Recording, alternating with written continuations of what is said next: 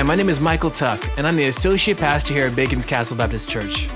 We are a local church in Surry, Virginia, dedicated to making disciples of Jesus Christ. This is the weekly podcast that we put out for our local church family and the church as a whole. We hope you enjoyed this week's podcast.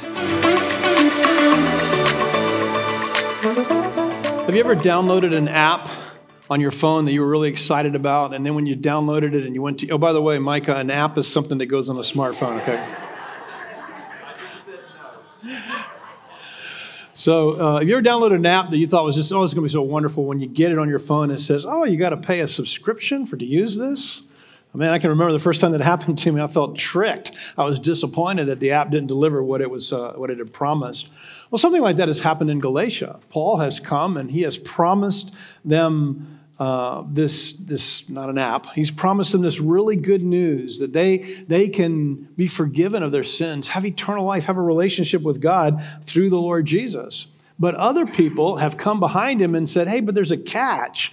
You know, I mean, that, you need Jesus, but you also need to become Jewish or you need to become maybe not Jewish, but you need to become part of Israel. You need to submit to the uh, to the Sinai covenant. Jesus is not enough. And so Paul is writing to these churches that he founded and he started. He's writing to these churches to tell them that is simply not true. You don't need a further subscription. You don't need anything else, but you need the Lord Jesus.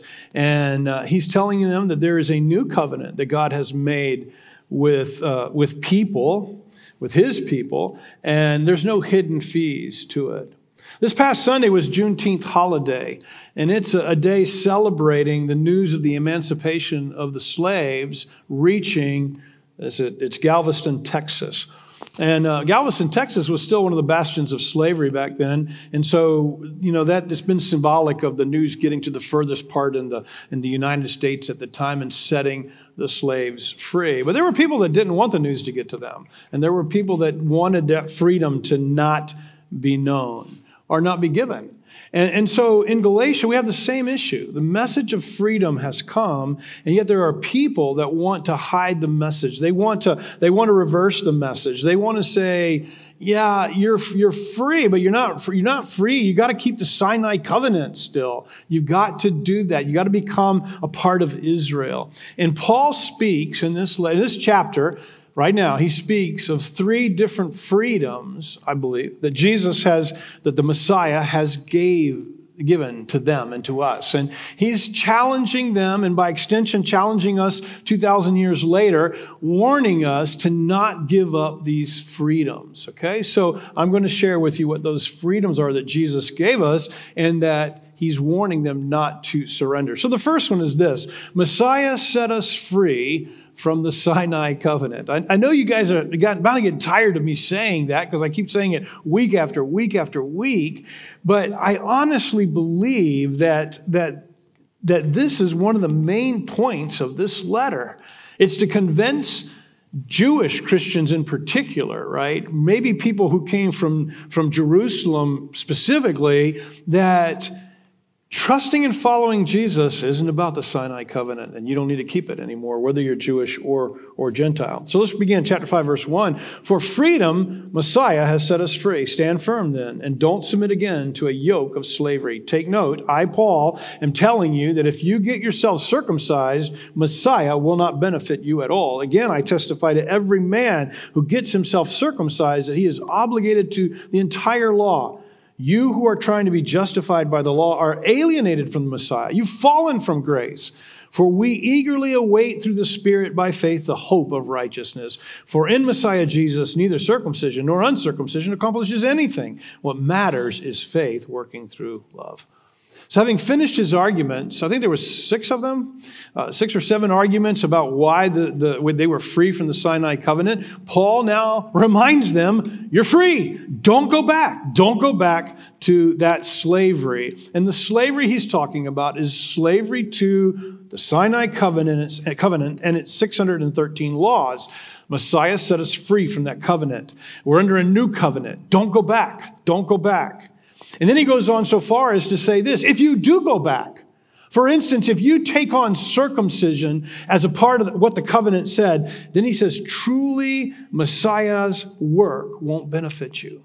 I mean, that's really something, isn't it? Uh, even more clearly, he says, if you add the Sinai covenant laws to Jesus, you have fallen from grace. Now, last week I told you, and I'm going to repeat it now, Paul is so serious about this issue. In fact, I, I, really believe that at the heart of this letter, this is what's at the heart of this letter that you are not to go back and add that covenant to what Jesus has done. Imagine with me for a moment that you're, you've gone down to Florida and you're, is it Cape Canaveral where all the cruises leave from? Is that where it is? so you're there in Cape Canaveral on the coast and, uh, and you have two options. You can swim to the Bahamas or you can take a cruise boat right? And in my analogy, the Bahamas is God's righteousness, his kingdom, his eternal life. So you have two options. You can swim to it, you can swim to the Bahamas, or you can take uh, a cruise. The swimming would be the equivalent of living under the Sinai covenant. The cruise ship, you know, I made that one like it to faith in Jesus, right? But it's the covenant in Jesus for righteousness. Here's what Paul is saying if you insist on swimming, you cannot take, you'll miss the boat. If you insist that you're going to swim, you can't, you can't swim and take the boat at the same time. He's saying it's one or the others. In other words, he's saying this if you insist on circumcision because the covenant requires that, then you are going to miss the boat. You're going to miss Jesus. And then he says, You have fallen from grace. Wow. That's huge. You've fallen from grace. We don't need, as Baptists, a lot of times we don't like to talk like that, right? But you've fallen from grace, he says. You, you can't have it both ways. Now, my analogy, let me just insert this. It's in a, kind of a parenthesis in my note. My analogy falls short because God never intended the Sinai covenant to be how you get righteousness before God. He never intended it to be that. The Sinai covenant was a covenant he made with a group of people who came out of, out of Egypt, mostly descendants of Israel. And he made a, a, a covenant with them as a nation, and he said, You're going to represent me. I'm going to be your God. I'm going to love you. I'm going to protect you. I'm going to, man, people are going to see what it's like to know the true God through you. But of course, they didn't. They didn't live up to it, right? They didn't. That was the Sinai covenant. It was never how one became righteous. In the Old Testament and in the New Testament, you've always become righteous by faith. And the righteousness that's given to us or imputed to us, that's a big word. He, the, the righteousness that God chooses to put on us, imputes on us, is a righteousness that He gives us because Jesus earned it. He keeps the law, he lives the law, then he dies the death the law requires, and then God says, by faith, because you believe and trust in me and you love me, I am going to take the death of Jesus and apply it to your life. And that's going to be true for Old Testament people and New Testament people. It's always been by faith. It's never been by us keeping a covenant that came 430 years later after God made his covenant of righteousness by faith with Abraham. So Paul says you have to pick and choose. It's either going to be Sinai or it's going to be Jesus. But it's not both of them. You just, and he says this, and you just can't pick circumcision as the representative of the Sinai law, right? Now, the Jews were really big on a couple of laws. So a couple of them were like the Sabbath and, uh, and circumcision. Those were the two biggies, right? And so everybody kind of kept those. And if you really wanted to please the Lord, you might, you're already in. If you're Jewish, if you're part of Israel, you're already in, right? You're accepted by God by virtue of that. And if you want to, you know, do good by God, keep all the laws of the commandment, do your best there. Eh, but, but in this particular case, it seems like they were specifically saying you need to keep circumcision and, and even the Sabbath laws, because that comes up an awful lot in the New Testament. He's saying this if you pick circumcision, then if you're saying you're being circumcised because of the Sinai law, then, then somehow Jesus is no effect for you. If you become a naturalized U.S. citizen, you can't pick and choose what what you want to obey. If you become a citizen of the, United, of the, of the United States, you're under all the obligations that our country holds forth, right? And in the same way, if you became part of Israel, you couldn't pick and choose what parts of the Sinai covenant you were going to keep. You needed to keep them all, not just circumcision. You were obligated to keep all the law. Look at verse 7. You were running well. Who prevented you from being persuaded regarding the truth? You were running well without the covenant. Who, who prevented you from continuing in that truth? You guys started well. And this is a rhetorical question. He knows who they are. He's not, he's not trying to say, well, name their names. That's not what he's asking. He's rhetorically saying, who prevented you? And they all know it was the people that came after him. So, verse 8, he says, This persuasion does not come from the one who calls you. A little leaven leavens the whole batch of dough. I myself am persuaded in the Lord that you will not accept any other view, but whoever it is that is confusing you will pay the penalty. Paul is clear and he's confrontational. And he says, Hey, I know who it is. It's the guys that came afterwards. They're the guys who have been confusing you. And, and listen, it is not God who called you. The God, remember when, remember when I preached Jesus to you and you believed and miracles took place and, and your whole lives were changed? Remember that was without the Sinai covenant. Who, who has, he says, uh, it's not God who's persuaded you to go back to the covenant if you're Jews or if you're Gentiles to somehow embrace it.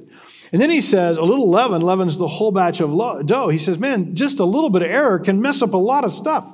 And I am persuaded, I love this. He said, I'm persuaded in the Lord that you're not going to follow them, that you're going to go back. You're going to go back and you're going to hold on to Jesus and not the, and not the other covenant.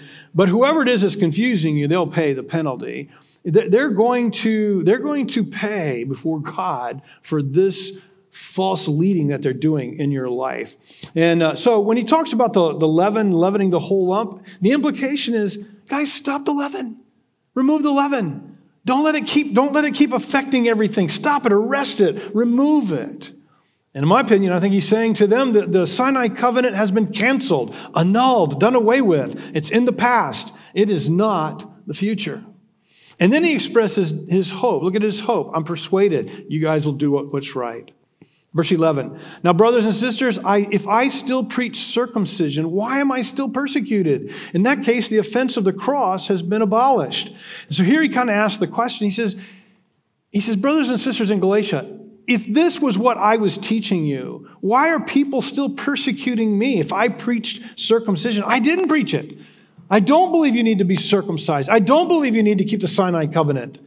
If, if that had been the case, why would people be persecuting me? But they're persecuting me because I'm I'm preaching something different. And then he says, the offense of the cross has been abolished. If, if we need to keep the Sinai covenant, then the, the, the offense of the cross has been abolished. And what is the offense of the cross? Well, the offense of the cross is, man, there's a lot of it. But here's the offense of the cross. The offense of the cross is that all men, Jews and Gentiles, are invited into the kingdom. That's an offense Gentiles are dogs, right? That's what the Jews thought. The offense of the cross is that all men are invited. And it's not just, it's not just, it's all men and it's all kinds of men. All kinds of men, Jews and Gentiles are invited. Jesus is offensive when he says that the Sinai covenant has been abolished. I'm starting a new covenant. That is offensive. And he says, if, if I'm preaching the old covenant plus Jesus, then why am I being persecuted? And by the way, where's the offense in that? There's no offense in that. So Paul's frustration comes out in verse 12. In verse 12, he says, I wish those who are disturbing you might also let themselves be mutilated. Your translation may say, cut off Literally, what he's saying is that, right? I, I, wish they, these people that are disturbing you and are telling you need to be circumcised according to the covenant, need, I wish they would castrate themselves, cut themselves all the way off. And, and by the way, and here's what a lot of people believe that Paul is referencing a pagan ritual of castration. And Paul is likening their wanting to go back to the Sinai covenant to this pagan ritual of castration. And he's, he's kind of saying they're one, they're one, they're on the same par. They're on the same par. Now, let me ask again a rhetorical question. Aren't you glad that Paul and Peter's perspective went out? Aren't you glad that we don't have to become part of Israel to be righteous before God. Again, uh, it was never being a part of Israel that made you righteous. It was your faith in Jehovah that made you righteous. But, but aren't you glad we don't have to live under those covenant laws anymore, that Sinai covenant laws? I, I, I am. I'm glad. And I know the, the Jewish folks who are followers of Messiah must be glad of that. And, and Jesus said to the Jews, You're free from the, Messiah, from the Sinai covenant. He lived it perfectly. And I think, and again, this is, I think he's rescinded it forever. And he has instituted a new covenant, a new covenant with a new people, a new people who are Jews and Gentiles, a new people who are priests to our God, a new people who were once not his people. Jesus has set us free from Sinai. And number two, Messiah has set us free from selfishness. Now, I really want you to pay attention on this middle point, even though it's a lot shorter. I really want you to pay attention. Messiah has set us free from selfishness. Or, if you want, Messiah has set us free from sin. Verse 13 For you were called to be free, brothers and sisters, free from the Sinai covenant. Only don't use this freedom as an opportunity for the flesh, but serve one another through love. For the whole law is fulfilled in one statement love your neighbor as yourself. Now, Paul changes the focus a little bit here. He says, Yeah, we're free from the Sinai covenant, but it's not a freedom to do what you want. It's not a freedom to just live any way you want. Paul says we're free from Old Testament Sinai covenant laws, but that doesn't mean that I'm free to be sinful. It doesn't mean I'm free to live contrary to God's desire for my life. I think too many of us, and listen, you know, you may disagree with me here, but I think too many in our generation, in our day, in our culture, in our world, in the Christian church, that we somehow think that um, we're f- being in Jesus means that I'm free. If I believe the, the right things about Jesus, I'm free to do whatever I want. And, and, that that's a totally different issue. Or that if I pray the right prayer, then I'm free to live however I want. And I think we've somehow communicated to people that if you believe right and pray right, then you're free from all of that. I think Paul is trying to say that's not what I'm saying. When I say you're free from the Sinai covenant and its laws, that is not what I'm saying. So Paul says, and this, I'm, I'm going to go back to a letter he wrote to Corinth. He says it later in this letter too, but I want to read it from another letter. Don't you know that the unrighteous will not inherit God's kingdom? Do not be deceived. No sexually immoral people, idolaters, adulterers, or males who have sex with males, no thieves, greedy people, drunkards, verbally abusive people, or swindlers will inherit God's kingdom. Paul is not saying that we are free from the Sinai covenant, and so therefore we're free to do as we please or to live any way we want, including living sinfully. Now, now notice Paul says in the text, don't turn your freedom into an opportunity for the flesh. Do you see that? Let's talk about that for just a minute. The Greek word there, flesh, has a range of meaning. It can mean the meat it can mean meat or muscles in our body. It can mean my entire physical body. It can mean my entire mortal life here on earth. But in the Bible, especially in Paul, when he uses the word flesh, he, I want to say maybe most often, uses it to refer to our sinful urges that reside within us. And those sinful urges would be the urges to do what we, we know is wrong what is against God, what's sinful. In fact, translators will take the word, if you have an NIV and you see sinful nature, that's the translation of the Greek word sarx or, or, uh, or flesh. Now, Paul says, don't turn your freedom from the Sinai laws into an opportunity for these desires that you have that are contrary to God, don't turn it into an opportunity for those. Don't turn your freedom in Messiah into an opportunity to let yourself sin. Now, here's the deal God has set us free from the laws of Sinai, but He's also set us free from the power of sin in our life. He, you know, we even sang about, thanks, Michael, great choices of songs today. We even sang about it that He set us free from the power of sin in our lives. He set us free from our own selfishness. Now, a couple of you have asked me, you said, um, if I'm free from the Sinai laws, does that include the Ten Commandments? And every time I've said yes, you know, uh, that we're not under that code of written laws, people balk. And I totally get it. I, I totally get it, right? But I still believe it's true. We're free from the Sinai commandments, including the Ten Commandments, as a written code. But that doesn't mean that I'm free from the things that God doesn't want me to do. In other words, though I'm free from the commandments as a Sinai code, I'm not free to sin. I'm not free to murder anyone. I'm not free to lie or to steal or to commit adultery or to covet other people's things. In the new covenant, God writes his laws on our hearts. We don't go to a written code. They're, on, they're written on our hearts. He breaks the power of sin in our lives and he, and he puts his truth in us. And we have power over those, those laws that are in our heart. Listen, listen, here's Paul to the church at Rome. You know this. This is Romans 6. What shall I what shall we say? Are we to continue in sin so that grace may increase, may increase? Hey, should we continue to sin against the Sinai covenants, you know, and its laws so that grace might increase? No, far be it. How shall we who died to sin still live in it? Man, we don't go by a code anymore. It's written on our hearts. I mean, it's gone from a piece of paper or a stone tablet to now having been written inside of my heart, and I know it. Far from it, he says, How, how shall we who died to sin still live in it? Or do you know that all of us who have been baptized into the Messiah have been baptized into his death? Therefore, we have been buried with him through baptism into death, so that Jesus, as just, so just as Messiah was raised from the dead through the glory of the Father, so we too might walk in newness of life. Now, I'm, I'm, I'm not going to try to to interpret all that. But verse 5 says this For if we have become united with Jesus in the likeness of his death, certainly we shall be also in the likeness of his resurrection, knowing this, that our old self was crucified with him, in order that our body of sin, that those sinful desires, those fleshly desires, might be done away with, so that we would no longer be slaves to sin. For the one who has died I'm going to add the words in Messiah is freed from sin. God, God is, Paul's point is this that in Messiah we are free from the power of sin in our lives. We're not a slave to it anymore.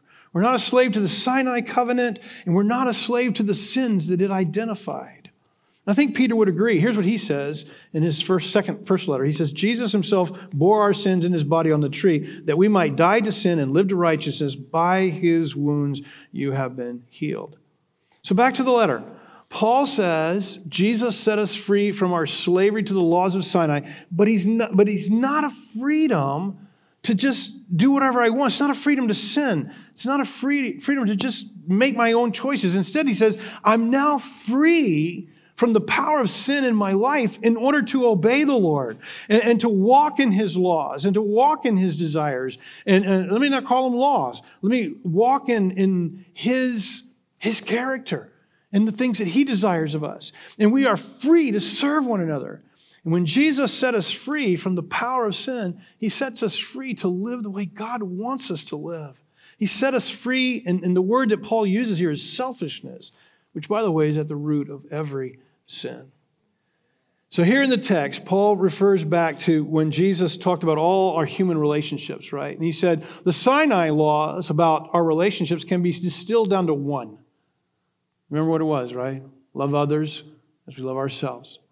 So here's what he's saying. He's saying the, all the Sinai laws can be distilled down, distilled down to that. That's, that's the law that God's written on our hearts. Love one another. Love one another. And, and I, I want to suggest to you, and I'm, I'm kind of getting confused in my notes, but I want to suggest to you, I'm getting ahead of my notes, is that that's written on our hearts. It's, it's God has given, God's put it in our consciousness even before we were believers. But now, as believers, He's written His law on, his, on our hearts, and He's given us the Spirit. Jesus may have done away with the Sinai covenant as a list, but instead He gave us the power to live out the heart of God in this new covenant which when it comes to relationships is loving people. But then there's this caution. Look at verse 15. But if you bite and devour one another, watch out, or you will be consumed by one another. Now, here's a caution for us you are free to walk in, in holiness, you're free to walk not in sin, okay? But it's not automatic. You, they were free from the Sinai covenant, but it wasn't automatic that they wouldn't walk in it. A lot of Jewish Christians probably did walk in it for a long time, but they were free from it. In the same way that we've been set free to walk in righteousness, Paul says it's not automatic. So make sure that you, you're not biting, you're backbiting one another and devouring one another and consuming one another. It's not automatic. So that brings us to the last freedom. And I appreciate your attentiveness. You seem to be very attentive, so thank you. Here's the last freedom Messiah set us free to walk by his Spirit. He set us free to walk by his Spirit. Verse 16. I say then, remember he just said, hey, don't turn your freedom from the covenant, the Sinai covenant, the laws of the covenant, don't turn that into freedom to indulge your sinfulness. He says, Now the Spirit has set you free to walk by the Spirit. Verse 16. I say, then walk by the Spirit, and you will certainly not carry out the desires of the flesh. What's flesh? Our, our desires that are contrary to God's desire.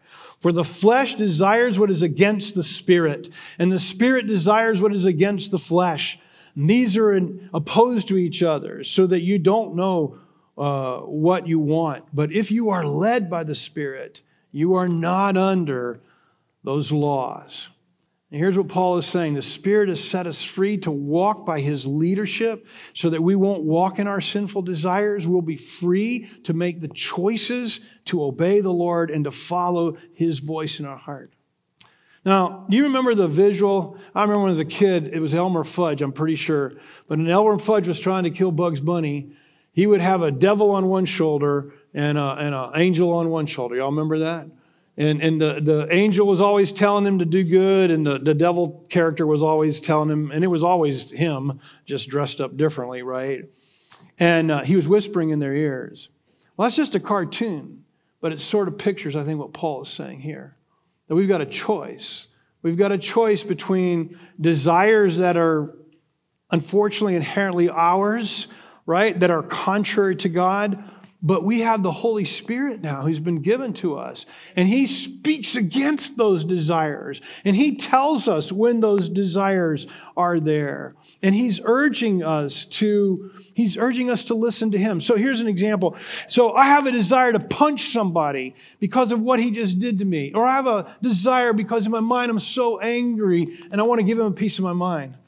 Now, honestly, I don't really struggle with that particular sin, but some of you do, right? And so you want to punch him and you want to give him a piece of your mind. And God the Spirit is saying, on the one hand, you, you've got those feelings rising up in you, but on the other hand, you've got the Spirit of God because you love him and you follow Jesus and you're under the new covenant and he's given you his Holy Spirit to dwell within you. And the Spirit is saying, no, love him.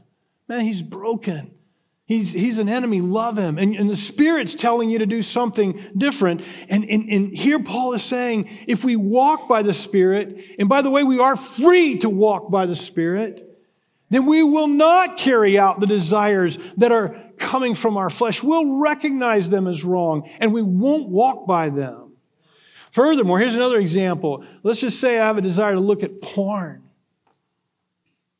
I have a desire to look at porn. On the one hand, I've got that one desire. But the Spirit of God is saying, don't do that. Don't do that because you'll hurt yourself and you'll hurt so many other people. Or how about this one? You're, you're, the Holy Spirit saying, I mean, the Holy Spirit, you're saying, oh, I don't want to sleep with my boyfriend. I want to sleep with my girlfriend. Oh, I have such a desire for that. And the Holy Spirit over here is saying, don't do that. You'll hurt so many people. You'll hurt yourself. Don't do that. We have a choice. We have a choice because under the new covenant, God has written his laws on our heart. They're on our conscience even before we begin to follow him. I think they're on our conscience.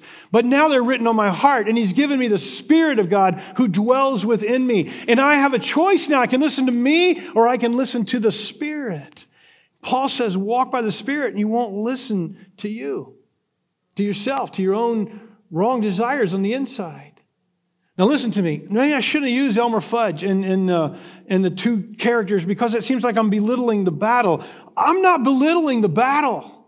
I mean, it's really hard. Even as a, as a born again, redeemed believer in Jesus, it is hard to fight my nature again. Uh, it is hard. But I'm telling you, whenever I choose to sin, it, it is not, it is because I am choosing not to love God, not, not because I don't know better. Not because I don't have the power to do right. I have all of that, but I'm, I'm just choosing to sin against the Lord. Paul, Paul often speaks of how these desires are, are opposite each other. And it, and it is, and listen, and if I if it's a battle, and, and it's really easy to go back into bondage to sin if I don't keep fighting against it. Whatever it is in your life, it, it'll become a bondage to you. Jesus said, Jesus said, we are in bondage to whatever we submit. And you and I have been set free. We've been set free by the power of God and by the Spirit of God. But we can surrender our freedom in return to its bondage. I want to read you a letter that I received from a friend quite a few years ago. And just so you know, this friend is not in our church. Okay? So don't think, well, who's he talking about? You don't, this person is not in our church. For so long, I've been sinning against my family and even more against my God. I have given into temptation in the recent past, and I've been addicted to pornography for so long. It's begun to hurt me, not only emotionally, but physically. I believe God has been working in my life these past couple of weeks, and one thing that I have felt that He has been telling me the most is that I cannot follow Him fully until I get this sin that I have become a slave to out of my life. I've been in some contact with a friend, and he said that he should be able to help me with ways to fight temptations. This is one of the hardest things that I've had to that I've done in a long time, and even while writing this, tears are coming to my eyes. I tell you this so you might be able to help me so I don't slide further down this road and to tell you that I'm sorry. I only pray that God will work in my life. When I talk about this, I, am I'm, I'm, trying to, I'm trying to be honest and say this is, it's, it's not like this is easy. But, but God has given us His Spirit. And we walk not by a, a list of rules. We walk because God has put His laws in our heart and we know them. We know them, I think, through our conscience. I've said that a bunch of times, but we know them now, especially because when we trust in Jesus, He writes His laws on our heart, and then He gives us His Holy Spirit to help us walk out that life. We, we are free from Sinai, and we're free from selfishness, and we have power to live um, a life of, of love for others. But it's not automatic. I have to fight. And Jesus has given you a spirit, everyone. He's given you spirit, his spirit. And his spirit, his spirit, what he leads us and teaches us and guides us and comforts us and convicts us and empowers us. He lets us know when we're not choosing God's best. He's with you all the time. Verse 19. Now, the works of the flesh are obvious. The works of those desires that are contrary to God, that are in each one of us, that we have to fight. He says there are things like sexual morality, moral impurity, promiscuity, idolatry, sorcery, hatred, strife, jealousy, outbursts of anger, selfish ambitions, dissensions, uh, factions, envy, drunkenness, carousing, and anything similar. I'm warning you about these things as I warned you before, that those who practice such things will not inherit the kingdom of God. Paul says that the acts of our own desires that are sinful and result in pain and hurt, and so much less than God desires for us. Did, did you notice the word that he starts with? Somebody read it to me. What does he start his list with? They are obvious. They're obvious the things that are contrary to God's desire for us, they're obvious, right? And, uh, and, and the Spirit is going to be clear to let us know. I, again, I, our conscience lets us know, and they're on our heart. And these things we know are wrong, but actually we sometimes live them out. And sometimes sinfully we live them out. And they include sexual sin and selfishness and anger and hatred and drunkenness and idolatry uh, and by the way, idolatry is loving something more than we love God.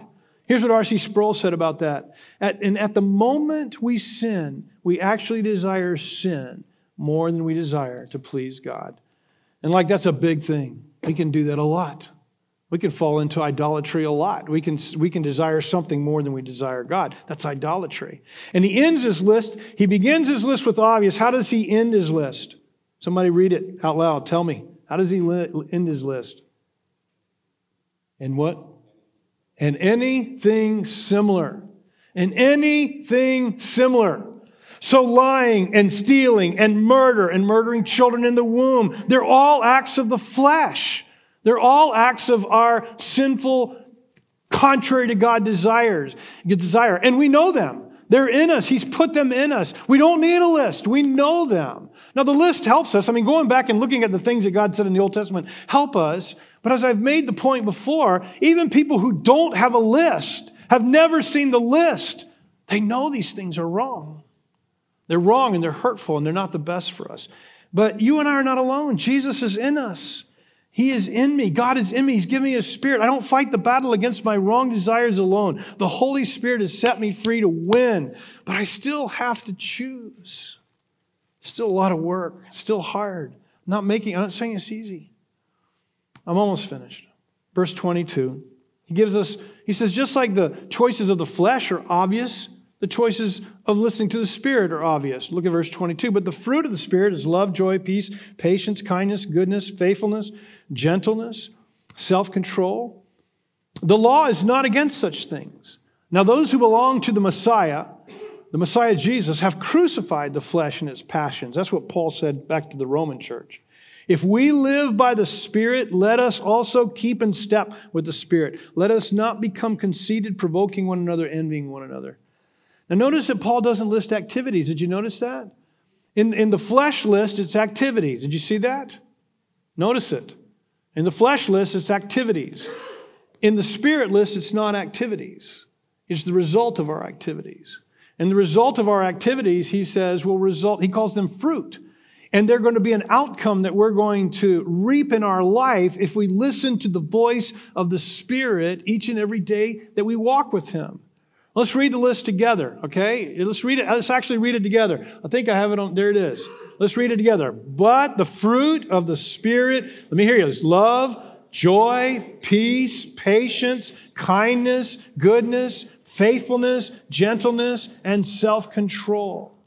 When you and I walk, where walk is a metaphor of living our lives a certain way, when you and I live our lives a certain way, listening to the Holy Spirit, what's going to happen is that we will reap this kind of life. We'll reap this result in our life. And the result that we will reap is this that we will experience in our life love. If we live by the Spirit, we're going to experience love, and it'll come from each other, and it'll come from God. And we'll experience joy from the Lord and joy from each other. We, will, if we live by the voice of the Spirit within us as New Testament believers, as parts of the new covenant that God has made through His Son, we will find ourselves with peace on the inside. And we'll respond in patience and kindness to others. Man, I tell you, it's so frustrating when we who follow Jesus have such little patience and kindness with others. He says we'll, we'll, we'll live a life, we'll treat others with gentleness and, and what I see so often is that we don't treat people with gentleness and kindness. We got to win. We got to be right. We got to make sure we got our point said. And don't hear me saying that we shouldn't speak truth. I believe we should speak truth. But I am absolutely convinced the fruit of listening to the Spirit of God is that my life will be marked by patience and kindness and gentleness with others. There's no law against those things. In fact, that's just the fruit of living by the voice of the Holy Spirit. And we faithful to His Word, to God, to our conscience. We'll exercise control over our desires instead of, instead of letting our desires control us. Let me ask you, how many of you would like that list to describe you? I know I do. I, I want to be more loving. And I want to be more joyful, and I want to be more peaceful, and more patient, and more kind, and more good. I'm not sure that's right English, but I want to be more good. I want to be more faithful. I want to be more gentle. I want to be more self controlled. I want to be all of those things. And you know what? I, speaking for myself, man, I'm on my own. I'm just, you know, I, I don't know that I, I don't know. I can't. I can't do those things. But I'm not alone. And neither are you. That's Paul's point in this letter. We, we don't walk by a written code anymore, guys. It's different now. We've been given the Holy Spirit in, to walk in our lives and to be with us. And He teaches and He leads us and He shows us His will. And if we listen to His voice, He'll help us walk it out in our lives. As hard as it is, and as much as we might on this side not want to, although I found this to be true, the more I listen over here, the weaker this voice becomes. And the more I listen over here, the weaker this voice becomes, right? So, would you be a different person if Jesus was with you every moment of every day? I mean, he's just walking with you, man. He's sleeping in the same bed with you. When you're at the bathroom, at least he's standing outside the door waiting on you or whatever. Would you be a different person if Jesus is with you like that all the time? Of course you would, right? Well, here's what Paul in the New Testament claims Jesus has given us his spirit to be with us always. And His Spirit is going to lead us and help us. His Spirit's going to cry out within us, Abba, Father, He's my dad, right? It's a different game now. God's given us His Spirit. 24 7, the Spirit of Jesus is in us. We need to learn to listen to Him and, and, and, and walk with Him, heed His voice, engage His power in our lives.